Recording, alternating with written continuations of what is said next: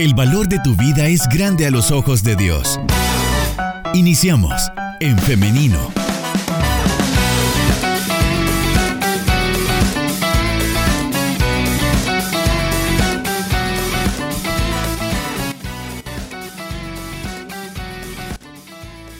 Estamos de regreso con En Femenino y también estamos ya en vivo a través de nuestra página en Facebook En Femenino SB. Así que por ahí usted también puede estar participando con nosotros, dejando sus comentarios, sus preguntas si las hubiere y por ahí vamos a estarle leyendo también. Bueno, son las 9 de la mañana con 50 minutos y es momento de la entrevista de esta mañana. Hoy vamos a estar conversando acerca del tema em, tratamiento o acompañamiento psicológico y consejería pastoral. Y es que las personas somos muy complejas y tenemos un bagaje de experiencia de todo tipo que en ocasiones nos pueden llevar a lugares personales de mucho sufrimiento, de cuestionarnos muchas cosas que a veces nos sobrepasan. Y actualmente hay mucha más atención hacia la salud mental, hacia visitar el psicólogo o psiquiatras. Y dentro de, vamos a llamarlo, el mundo cristiano, también tenemos el recurso de la consejería pastoral. Por ello es que esta mañana tenemos la bendición de tener con nosotros al pastor y psicólogo de nuestra misión cristiana Elim, Daniel Alas, a quien le damos la bienvenida en esta mañana. Adelante, pastor, ¿cómo está? Eh, Dios le bendiga, hermana, y Dios bendiga también a nuestra audiencia. Pues gracias a Dios estamos bien, gracias al Señor estamos bien, acá agradecidos con el Señor por la oportunidad también que tenemos de de dirigirnos a nuestra gente, a nuestra iglesia, a todos los hermanos y la comunidad cristiana de nuestro país y hasta donde estas ondas radiales pueden llegar. La verdad que para mí es un privilegio compartir y, aportar algo, aportar lo que Dios nos ha dado para, para el beneficio de todos. Bien, eh, hermano, siempre que usted está de invitado, yo tengo, eh, estoy conflictuada entre decirle psicólogo, entre decirle pastor. Entonces, acá para efectos prácticos y para las personas que no son cristianas y que no tienen ningún tipo de relación con el mundo cristiano que les comentaba, eh, voy a llamarle hermano. Somos hermanos en Cristo. Entonces, esa va a ser la terminología. Eso nada más como aclarando, ¿verdad? Porque pueden haber personas que no son parte de nuestra misión que también nos estén escuchando. Así que está bien esta mañana. Entonces vamos a dar inicio, sin más preámbulo, a nuestra entrevista y quiero iniciar preguntando, hermano, ¿cuál es la labor de un psicólogo en consulta o en terapia?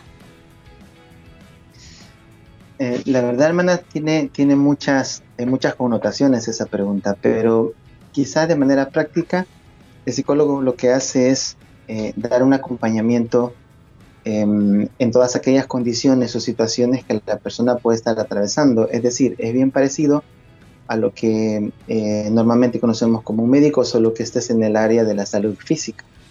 La persona se siente, tiene un síntoma, tiene una dificultad de enfermedad, entonces esto lo hace ir donde el médico entonces el psicólogo es a su vez alguien que está para tratar eh, no el aspecto físico, sino más que todo el aspecto emocional, eh, que incluye en los pensamientos. La psicología se encarga, entre otras cosas, del estudio de la conducta, de las sensaciones, las percepciones y este comportamiento que está relacionado en el ser humano con ambiente físico y ambiente social. O sea, es un acompañamiento para poder lidiar con aquellos síntomas y aquellas situaciones que están causando un malestar, que puede ser también porque generalmente lo físico también lleva a un deterioro físico, o sea, lo emocional llega a un lleva a un deterioro físico. Entonces, eh, es esto, es un acompañamiento para poder lidiar con estos síntomas que de repente se desbordan o que, o que la persona pierde la capacidad adaptativa. La persona pierde la capacidad adaptativa.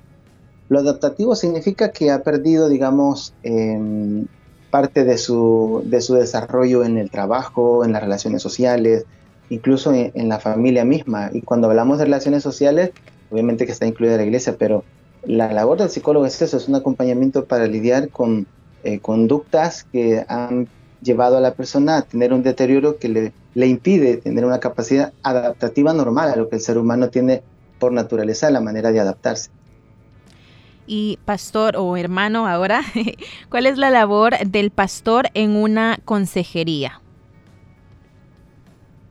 La labor del pastor también incluye muchas de estas, de estas eh, situaciones que acabo de mencionar. Lo que ocurre es que em, la, y, es una labor eh, muy linda. Yo realmente, eh, no, no por el hecho de, estar como pastor en la iglesia también, sino porque siempre ha habido una admiración por el trabajo que desarrollamos y que desarrollan todos los pastores, no solo de nuestra iglesia, sino de, de todas las iglesias del país. Eh, parte de todas estas cosas que acabo de mencionar, porque, porque también las, las conductas, los pensamientos, las acciones, las emociones, son parte del diario vivir de cada individuo, incluido todos los miembros de las, de las iglesias. Entonces, la consejería pastoral va dirigida a toda esta serie de circunstancias, sumado el efecto de tener la palabra de Dios como el instrumento principal de consejería, de, de brindarle a la gente el apoyo que, que una palabra puede significar. Eh, fíjese, es, es, es, una combinación muy linda porque eh, al menos en, lo que yo pienso es que la palabra de Dios viene a instalar en el corazón y en la mente de las personas una información tan poderosa como lo es la Biblia y esta es la herramienta de los pastores, o sea, es decir, llevan esperanza a la gente, llevan soluciones desde, y, y fíjese, desde soluciones emocionales quizás sin saberlo, eh, cognitivas de manera de pensar, incluso hasta con consejerías económicas, de cómo la gente debe actuar al, al interior de su matrimonio, con las personas el plus que le da la consejería pastoral a todos, a todos nuestros pastores y a toda la gente es precisamente ese conocimiento bíblico que hace que la gente pueda vivir la fe de una manera más significativa. Entonces es bastante parecido, o sea, y, de hecho que, que, a muchos pastores se les ha dicho eso, ¿no? Eh, cuando han estado haciendo su práctica de consejería y llevando las cargas de nuestra gente, este, que han eh, logrado, y, y, aquellos que han que han logrado, por ejemplo, un estudio em, en mayores niveles, o sea, de, Biblia y de, de, y de estudios bíblicos, todavía aún más, porque tienen mayores herramientas que compartir con la gente en esta consejería, que definitivamente es fundamental porque la prioridad es la guianza de la gente hacia una mejor relación con Dios. Entiendo, hermano. Entonces, podríamos decir que em, la psicología y la consejería pastoral más bien se complementan porque en muchas ocasiones y em, yo he tenido la oportunidad de escuchar a varias personas que están luchando con alguna condición emocional, mental, que también están dentro de la iglesia, que a veces dicen que parecería más bien que se excluyen. Sin embargo, hoy quiero preguntarle, ¿se excluyen o se complementan? Sí, semana que esta es una pregunta, digamos, quisiera explicar un poquitito por qué es que a veces hay cierta resistencia o cierto estigmatismo. Ah, en el pasado lo había mucho más, hoy gracias a Dios, y de verdad le digo gracias a Dios, hay un poco más de apertura con el tema de la psicología. Lo que ocurre es que en el pasado, desde, desde que nace la psicología, ya por el año 1900, entre 1890 y 1900, surge, una, una, uh, surge la psicología, pero, pero que se ha venido eh, reestructurando, armando y convirtiéndose en lo que hoy se conoce como una ciencia. Antes, antes había resistencia, como lo ha habido con todas las ciencias que, que han venido abriéndose paso por el, por el desarrollo de la, de la humanidad allá por el año 50 ya la psicología comienza a posesionarse como una ciencia del estudio de la conducta humana. Entonces sí, como ha venido en construcción y han venido habiendo este, personajes que, se titulaban como, como ateos y que, y que hablaban de psicología, en realidad los que iniciaron la psicología ni tan siquiera eran psicólogos, muchos de ellos eran médicos, otros eran psiquiatras y otros eran neurólogos, y que, hicieron postulaciones que a veces reñían con, con, principios bíblicos, como lo ha sido con muchas ciencias, la psiquiatría, por ejemplo. Eh, en sus inicios eran, eran este, prácticas que se rechazaban por, por las formas en que se desarrollaban. La psicología también, pero del año 50 para acá ha habido un posicionamiento ya que se ha eh, simplificado el hecho del porqué del estudio de la psicología. Entonces, para responder esa pregunta, yo diría que hoy por hoy, este, si bien es cierto, podría llamarse como un complemento, como cristianos sabemos que, la vida cristiana, la fe en Dios, la fe a la palabra, está por sobre todo siempre. O sea, la palabra de Dios y la fe está por sobre toda ciencia y sobre toda creencia. Pero sí, yo podría decir hoy en la actualidad que la psicología es una herramienta muy, pero muy necesaria en el desarrollo de un individuo, en el conocimiento de sus conductas, en el, y sobre todo en el conocimiento de aquellas conductas que, están, que se están convirtiendo en conductas eh, disruptivas o desadaptadas. Entonces, desde ese punto de vista y, comprendiendo que, en el pasado, incluso yo he escuchado a, a, gente muy prominente en el ámbito cristiano hacer este, ir y despotricar ¿no? contra la ciencia, pero tiene su razón, tiene, tiene la razón de ser, o sea, tiene su historia. Y esa historia es negativa, pero hoy por hoy, y sobre todo desde el nacimiento de las neurociencias, por ejemplo, las neurociencias han venido todavía a remarcar mucho la importancia de las conductas humanas porque las neurociencias, eh, que también es eh, el reforzatorio del, del, conocimiento de, del cerebro y, del, y de todo lo relacionado con las conductas y trastornos y situaciones que el ser humano vive desde el primer día que nace hasta el día que muere, las neurociencias han venido a reforzar el hecho de que la psicología hoy por hoy, claro, una psicología este, filtrada, ¿no? Filtrada, y e, eso es una realidad, filtrada por la palabra de Dios, eh, sus consejos y todo, yo creería que sí, porque jamás van a estar al mismo nivel, la palabra de Dios siempre está arriba, como cualquier otra ciencia hoy es muy necesaria para que podamos ayudar, colaborar y contribuir con el bienestar desde un niño a un adolescente, a un adulto y incluso hasta los ancianos. Hermano, eh, los cristianos generalmente quieren saber cómo se relaciona la Biblia con cada aspecto de la vida, ¿no? Entonces este no, no está exento de ello. Y es por ello que aún hoy en día hay muchos cristianos o hay muchas personas dentro de las iglesias que consideran que no es de Dios o es pecado buscar ayuda psicológica, precisamente por esto que usted nos menciona, porque de alguna manera existe la creencia de que si se busca ayuda psicológica, entonces la palabra de Dios no está siendo suficiente. ¿Cómo podríamos abordar esta, em, este problema? Sí, la palabra de Dios siempre es suficiente. Lo que ocurre es que em, nos volvemos a veces muy, eh, muy difíciles, diría yo, en este sentido, lo voy a explicar. Es, es tal cual como cuando alguien busca un médico. Em, la persona busca un médico porque sus síntomas se han acentuado, se han ido, se han ido, eh, han ido creciendo sus síntomas y llega un momento en que, en que lo que le explicaba la adaptabilidad se va perdiendo. Pero nos volvemos un poco difíciles, diría yo, en este sentido de que hay una línea muy delgada entre, entre la fe y la religiosidad, porque nos volvemos muy religiosos a la hora de, señalar hacia afuera este, el nivel de fe o las características que un cristiano tiene que tener, o esta palabra tan, tan, tan eh, rara, diría yo, la gente dice el perfil del cristiano, pero, pero ¿cuál es el perfil del cristiano? O sea, es decir, eh, no podemos nosotros andar este, midiéndole a la gente el nivel de fe, el nivel de cristianismo, porque una, palabra o una excusa que la gente menciona siempre para buscar ayuda profesional es esta. Em, no has orado necesario, no has ayunado necesario, no has leído la palabra necesario, no has vigilado lo necesario. Pero yo le pregunto a estas personas, ¿quién no necesita de vigilar? ¿Quién no necesita de orar? ¿Quién no necesita de avivar su fe? Todos. O sea, es que eso es una práctica diaria, todos. Y encasillamos a veces a aquel que tiene un padecimiento, porque alguien que tiene una fiebre eh, muy grave, o, vayamos a, un consejo, a un, este, un ejemplo muy práctico, ahora que estuvimos viviendo la pandemia.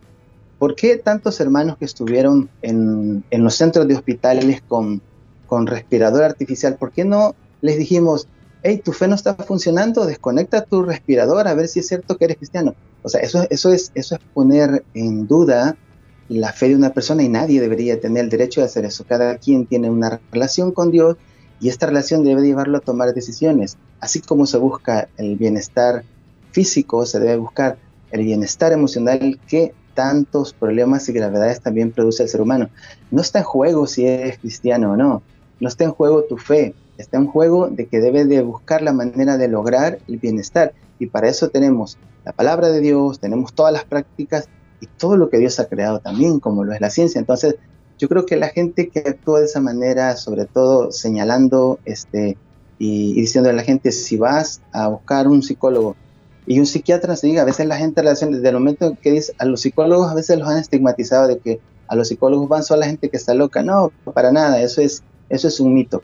Pero los psiquiatras todavía lo han sufrido mucho más porque ellos tienen eh, el empoderamiento y el estudio para, para poder eh, recetar un, medicamento, un fármaco, y, muchos de ellos con problemas de personalidad y con problemas de trastornos muy graves, donde, donde se sabe desde las neurociencias y hoy la, la práctica de la vida, incluso cristiana lo dice, tenemos gente en la iglesia con grandes problemas emocionales y no está en juego su fe, no está en juego su conversión, no está en juego su relación con Dios de ninguna manera.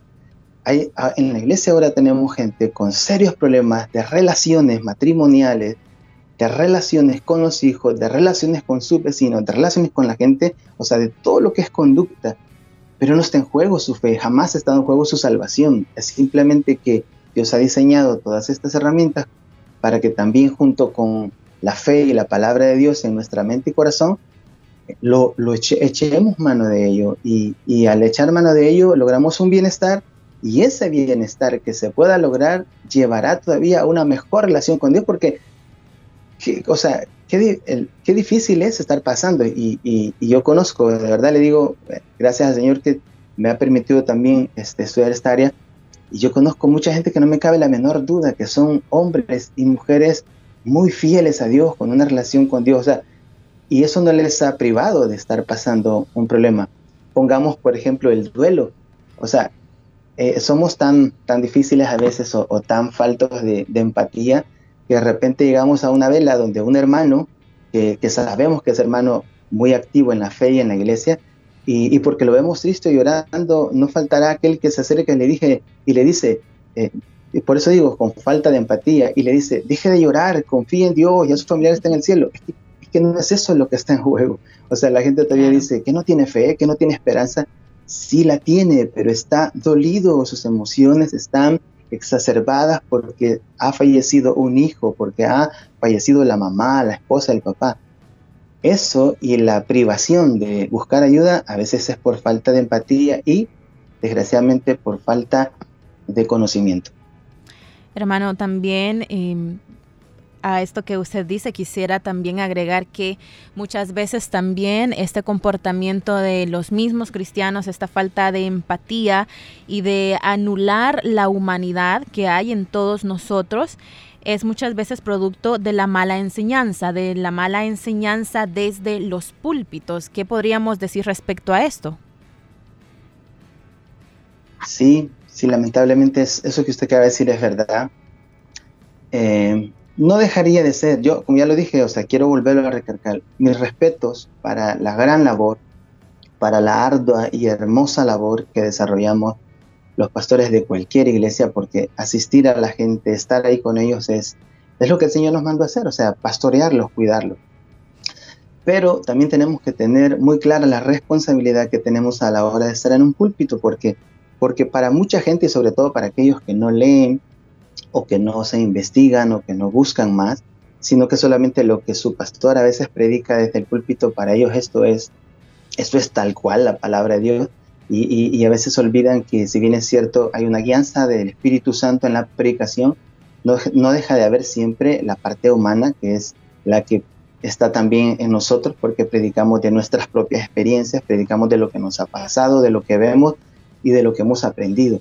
Entonces sí tenemos que tener mucha responsabilidad en cuanto a eso porque a veces em, hemos, hemos eh, dirigido este, este, tipo de mensajes hacia, hacia una fe, la voy a llamar así para que la podamos entender, a una fe malsana, así se le conoce, es una fe malsana porque dejamos que la gente a veces em, cargue toda su esperanza eh, no solo en, en Dios, sino que a veces en, en, idealismos, en idealismos. Yo, en lo personal, este, quiero contar, yo eh, conocí una familia muy linda en un lugar donde yo trabajé hace muchos años y era una pareja de hermanos y, y este hermano era, era, esta pareja era de estos hermanos que ya muy, muy mayores, ellos andaban entre sus 55 y 60 años.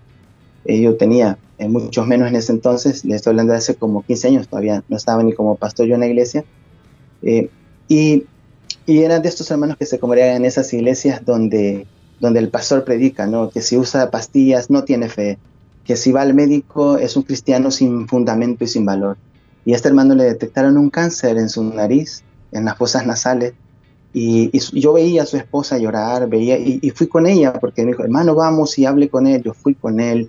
Ya cuando yo eh, pude verlo en la última ocasión, él ya no se movía en su cama, el cáncer había invadido muchas partes de su cuerpo, y jamás él nunca decidió este, tomar ni un solo tratamiento, ni una sola píldora.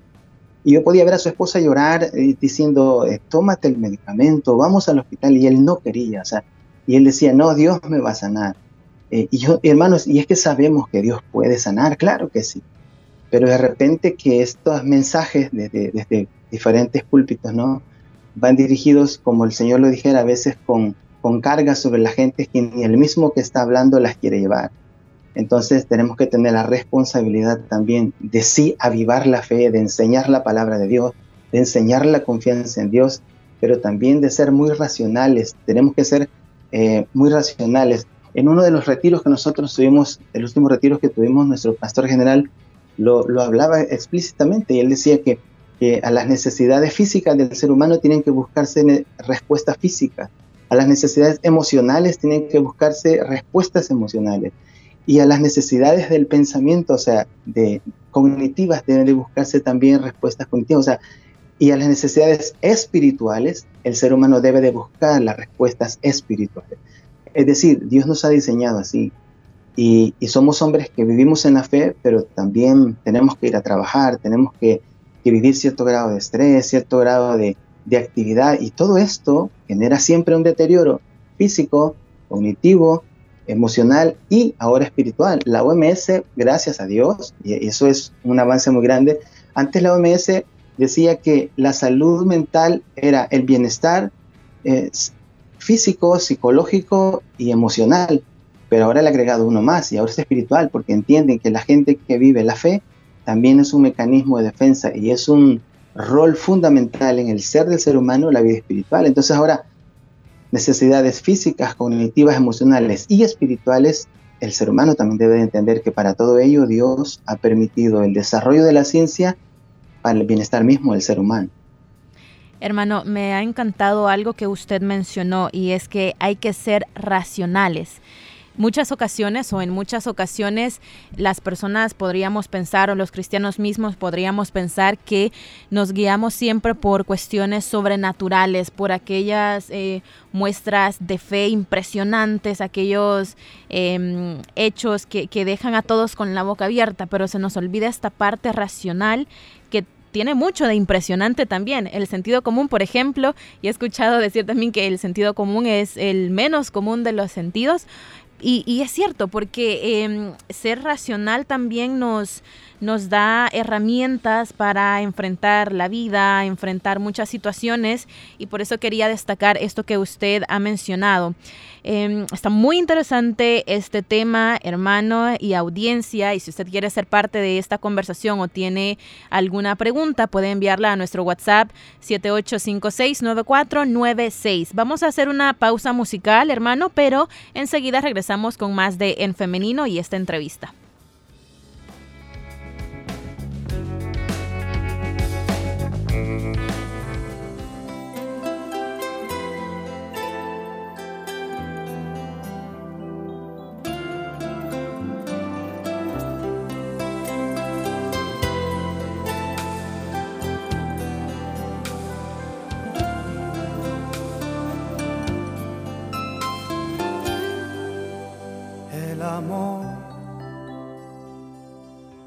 Es paciente y benigno. El amor nunca busca lo suyo. El amor nunca se envanece. El amor nunca deja de ser. El amor no hace nada indebido. El amor no sabe guardar rencor. El amor no se irrita por nada. El amor todo lo sabe sufrir. El amor, el amor, el amor. Nada soy si no tengo amor. Y aunque tenga la fe y la esperanza, necesito el amor que es mayor. El amor, el amor. Soy si no tengo amor. Si no sé cómo amar, si no sé perdonar, es que yo necesito el amor. Si no sabes amar, si no sabes perdonar, es que tú necesitas amor.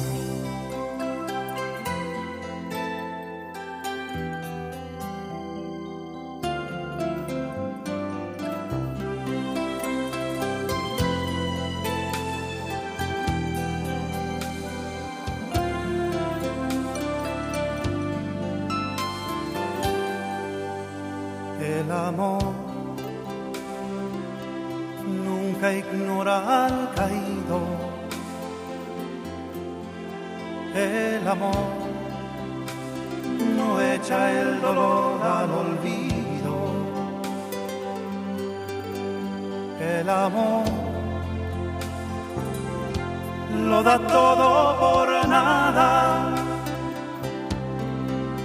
El amor es la razón de vivir. El amor, el amor, el amor. Nada soy si no tengo amor.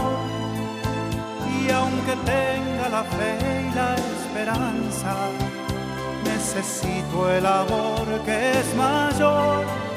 El amor, el amor, el amor nada soy si no tengo amor. Si no sé cómo amar, si no sé perdonar, es que yo necesito el amor. El amor, Nada soy si no tengo amor. Y aunque tenga la fe y la esperanza, necesito el amor que es mayor. El amor, el amor, el amor. Nada soy si no tengo amor. Si no sé cómo amar, si no sé perdonar, necesito el amor. Si no sabes amar, si no sabes perdonar, es que tú necesitas amor. El amor es que yo necesito el amor. El amor, y yo necesitamos el amor.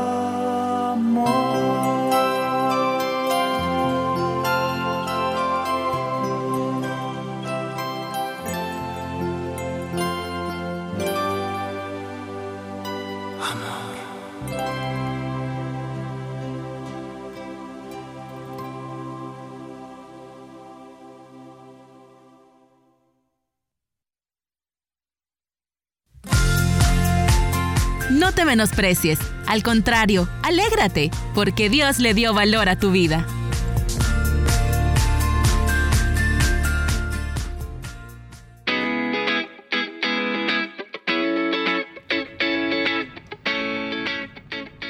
Diez de la mañana con 16 minutos, estamos de regreso con más de En Femenino.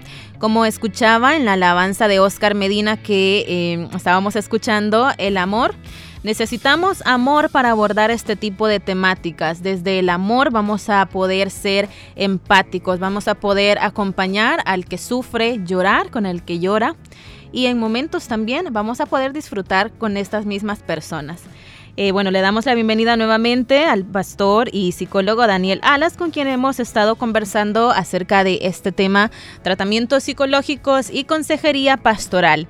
Y pastor, antes de leerle algunas preguntas que nos han llegado a nuestro WhatsApp, quisiera que abordáramos algo antes. Y eh, estas preguntas son un poco complicadas y nos vamos metiendo en un terreno, yo sé que por momentos em, difíciles de abordar, pero tenemos la bendición de tenerle en esta mañana. Así que, eh, pastor, quiero preguntar, em, ¿cuándo el pastor o cuál es el límite de la consejería pastoral? ¿Cuándo el pastor debería aconsejar ver a un psicólogo? Eh, muy buena pregunta. La verdad es que eh, quizás es la, misma valoración que hacemos cuando, cuando podemos referir a alguien este, que se ha deteriorado su salud física. ¿Cuándo, cuando logramos comprender que alguien ha deteriorado su salud emocional? Em, cuando deja de ser funcional, cuando la funcionalidad de una persona este, ya le ha hecho, por ejemplo, perder su empleo, o sea, no estoy diciendo que tiene que llegar la gente a perder el empleo para, para enviar a psicólogo, sino más bien las características o rasgos de las conductas pueden decirnos eh, mucho sobre la necesidad de una atención profesional, porque los síntomas lo que hacen, y, en esto yo quisiera, eh, ojalá el, el, tiempo no se alcance, ¿no? Pero eh, lo que los, los pastores o la mayoría de personas que estamos al frente dando consejería, a veces lo que podemos ver es el síntoma nada más. Y el síntoma es lo visible, lo que la persona dice que tiene eh, y, lo que, y lo que el consejero puede ver. O sea, eh, lo que vemos es el síntoma. Pero lo que no logramos ver a veces es la causa, porque la causa, este, a veces, en, el caso de la medicina, se esconde de forma interna. Hay que hacerle, hay que hacerle exámenes, hay que hacerles eh, rayos X, hay que hacer todo esto para lograr descubrir cuál es la causa, porque nosotros solo vemos el síntoma.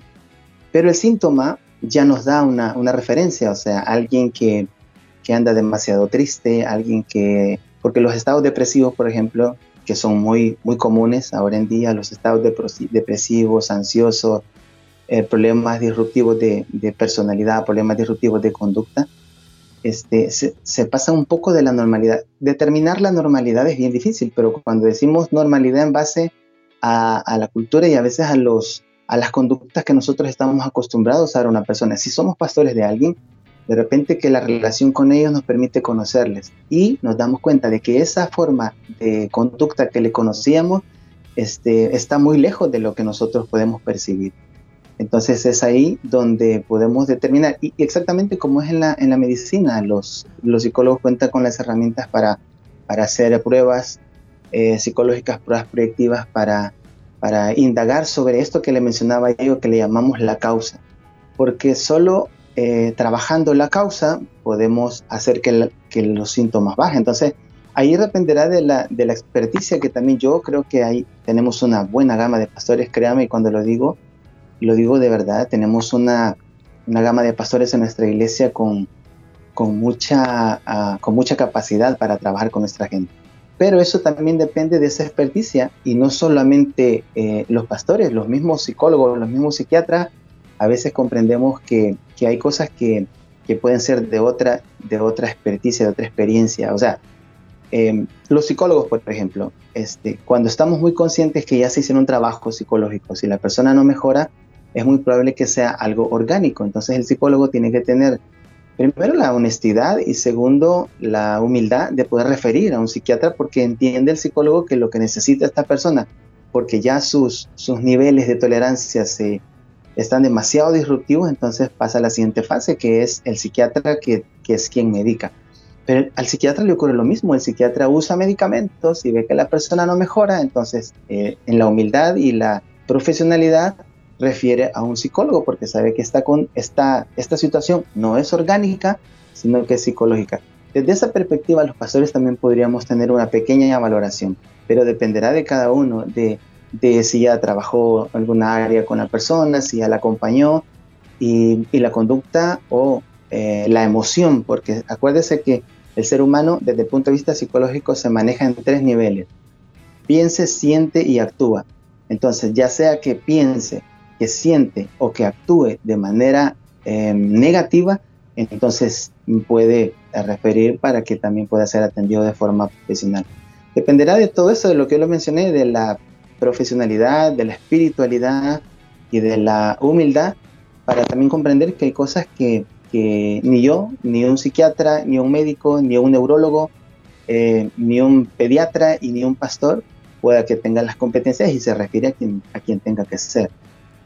Hermano, ¿qué sucede cuando estoy con consejería pastoral y también estoy con asistencia psicológica, pero esta última difiere o no va en sintonía con los principios cristianos? ¿Cómo resuelvo este predicamento? Buenísima pregunta, hermano. Eh, y esto para toda nuestra audiencia. Nuestra primera fuente de fe, nuestra primera fuente de asistencia, nuestra mayor confianza debe ser siempre la parte espiritual, la palabra de Dios, y si es eh, de la boca de un pastor, de la misma manera. O sea, es decir, eh, y aquí sí hay que ser muy, muy honesto, yo quiero serlo también, este, la práctica, ya sea psicológica, psiquiátrica, incluso médica, también tiene que ser filtrada. O sea, em, si es algo, porque ya dije, la primera fuente es la fe, es la palabra de Dios. Em, así, como, así como si yo voy donde un médico, si voy donde un médico y siento que este médico, como puede ser médico, puede ser psiquiatra, puede ser em, psicólogo, las competencias de él siento que no están siendo desfavorables, siento que no están siendo favorables para mí. Es como cuando yo le digo a alguien, Fíjese, la persona viene y me dice, fíjese que fui a hacerme estos exámenes estos exámenes, pero, pero no sé, siento que, que, los exámenes no concuerdan con mis síntomas o siento que el diagnóstico que me han dado el, médico no, no, no, no concuerda conmigo. Entonces yo siempre le digo, busque una segunda opinión, busque una tercera opinión si es necesario. O sea, le estoy diciendo, busque otro médico. Como tengo la libertad de decirle, busque otro psiquiatra. Y como tengo todavía la más solvencia para decirle, busque otro psicólogo.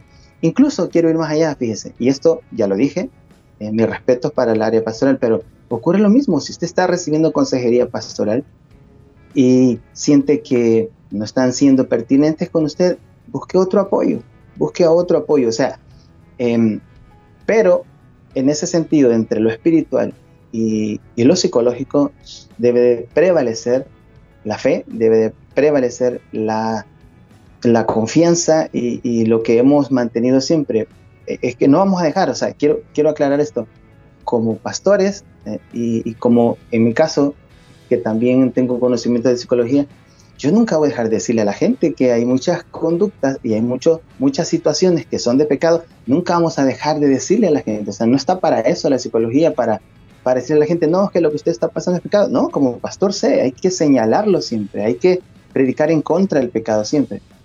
Pero eh, la persona tiene que tener la libertad de, primero, poner a Dios por sobre todas las cosas. Y segundo, si este psicólogo que le está atendiendo eh, no está en sintonía con la palabra de Dios, pues busque otro. Busque uno, de preferencia, que sea cristiano eh, o que tenga por lo menos principios, este, en el sentido de que no riña con lo más principal que es su fe. Pastor, eh, quiero también compartirle algunas opiniones que nos llegan a través de nuestros diferentes medios. A través de nuestro Facebook nos dice Iliana Trinidad. Yo era parte de quienes piensan o pensaban de manera equivocada. No fue hasta que salí de un proceso quirúrgico y trauma por el que atravesé que cambié de opinión. Yo soy cristiana y sé que es Dios quien me guía, pero también entendí que los médicos, cirujanos, psiquiatras y también eh, los psicólogos son usados por Dios. Actualmente sigo en tratamiento con la psicóloga. Ella me ha ayudado a salir del hueco en, que, en el que me encontraba. Sé que antes de ella está el poder de Dios. Sin embargo, también Em, ella ha sido de mucha ayuda. También tenemos otra opinión en nuestro WhatsApp y nos dicen, la psicología también puede ser eh, usada por Dios, pues muchas veces satanizamos todo en que el carácter o comportamiento, tropiezos u errores son del diablo. En alguna manera, em, en alguna manera, pero detrás de esto hay traumas, hay carencias, hay tristeza y mucho más eh, problemas emocionales que la palabra de Dios puede utilizar en bien de los cristianos a través de la psicología.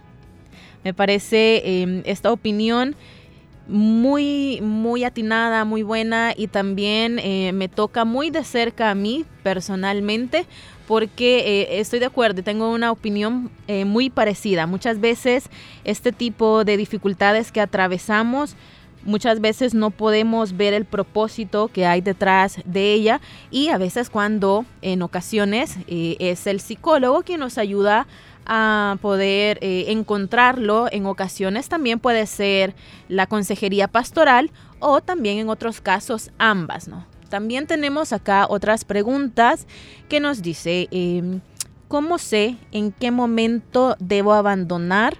Em, nos dice, ah, ya, ya entendí la pregunta. Nos dice en qué momento debe ir al psicólogo en vez de ir eh, buscar una respuesta espiritual. Esa es la pregunta. sí, sí, sí, esa última es una pregunta. Eh, siempre la, la, la, lograr, recuerdes que estamos hablando de que también el bienestar espiritual es una, es un área muy importante del ser humano y, y, el área emocional también. El área espiritual nunca se debe dejar de buscar el bienestar, o sea, siempre, siempre se debe procurar. Este, y, y el área, eh, yo quisiera, para responderle a esta persona, quisiera decir esto, por ejemplo, ¿qué es, qué es un bienestar completo de la persona. Es un estilo de vida. O sea, la, la, la oyente que, que, dijo el mensaje anterior, el que usted también daba, testificaba que, es, que tiene su opinión, es tal cual. O sea, eh, muchas de las conductas nos llevan a pecar, muchas de, de, la mala información que tenemos o de la, o de la formación, porque, porque la vida, ¿qué es la vida cristiana? La vida cristiana debe de ser un estilo de vida un estilo de vida que se convierte en un testimonio. ¿Qué es el testimonio? El testimonio es eh, que la gente pueda ver en nosotros una inspiración de un estilo de vida que quieran tener.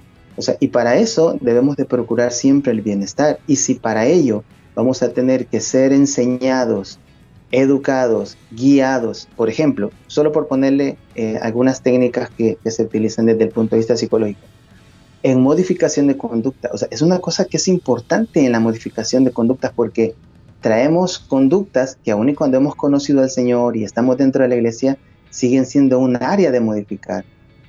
Traumas, problemas, resentimientos. Yo he conocido mucha gente muy buena cristiana con enormes resentimientos hacia sus padres de familia, por ejemplo o con tremendos problemas de culpa por acciones que, que desarrollaron o, por situaciones que han hecho tanto antes de la iglesia como luego de la iglesia.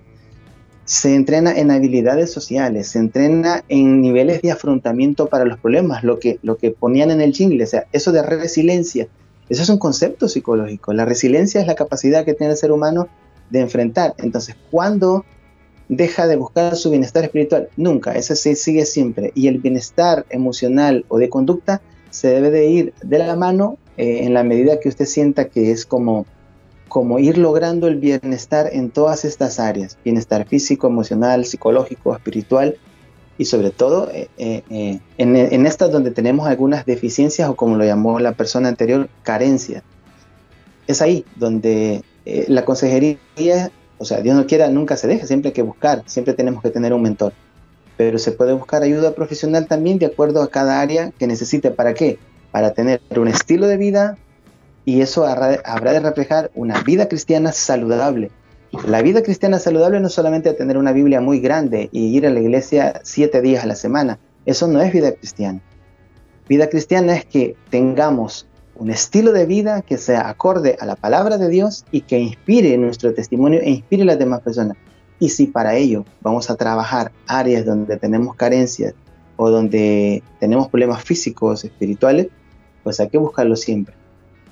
Amén. Bueno, hermano, muchas gracias por habernos acompañado en esta mañana. Este tema da para hablar muchísimo más.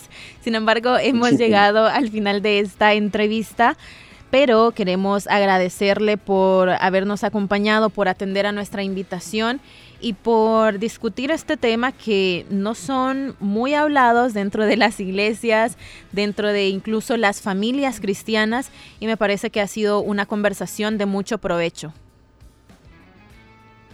Gracias a usted, hermana, porque siempre tiene a bien podernos invitar y, saludamos a toda la gente. Les invitamos siempre a, buscar la, excelencia en el Señor, a buscar siempre eh, que estemos bien. Procuremos no solamente estar bien nosotros, sino nuestra familia. Yo siempre he dicho que a veces los, los adultos se quejan, les llevan a sus niños, a sus adolescentes a terapia y a veces están molestos porque dicen yo no debería estar invirtiendo plata en esto. Eh, pues sí, no debería estar invirtiendo, pero está invirtiendo si hubiéramos hecho un mejor trabajo desde que son niños y no hubiésemos creado tantas condiciones.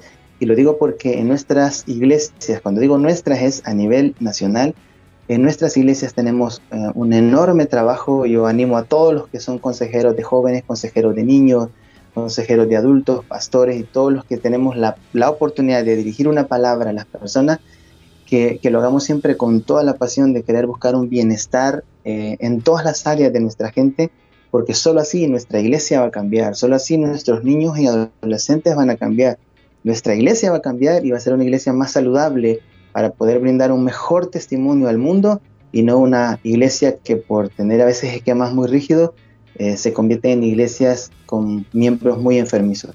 Pidámosle siempre al Señor la sabiduría, orémosle siempre al Señor, confiemos en los milagros que Él hace y en todo lo que Él puede hacer, pero también tomemos mano de todas las herramientas que Él nos ha dado para lograrlo. Amén, me encanta. Muchas gracias, eh, Pastor eh, Daniel Alas. Que Dios nos ayude a poder encaminarnos hacia esta visión. Que tenga un feliz día, hermano. Gracias, hermana. Feliz día para usted también y para toda la gente que nos escucha. Bendiciones para todos. Amén. Y bueno, también queremos agradecer a todos ustedes, nuestra fiel audiencia que ha estado participando de esta conversación, que nos ha dejado también sus opiniones eh, de nuestras diferentes plataformas. Les hacemos la invitación también para que el día de mañana, si Dios lo permite, nos acompañe siempre a las 9.30 en punto, porque tenemos un programa más de En Femenino. Así que nos escuchamos y nos vemos a través del Facebook Live hasta mañana. Que tengan un feliz día.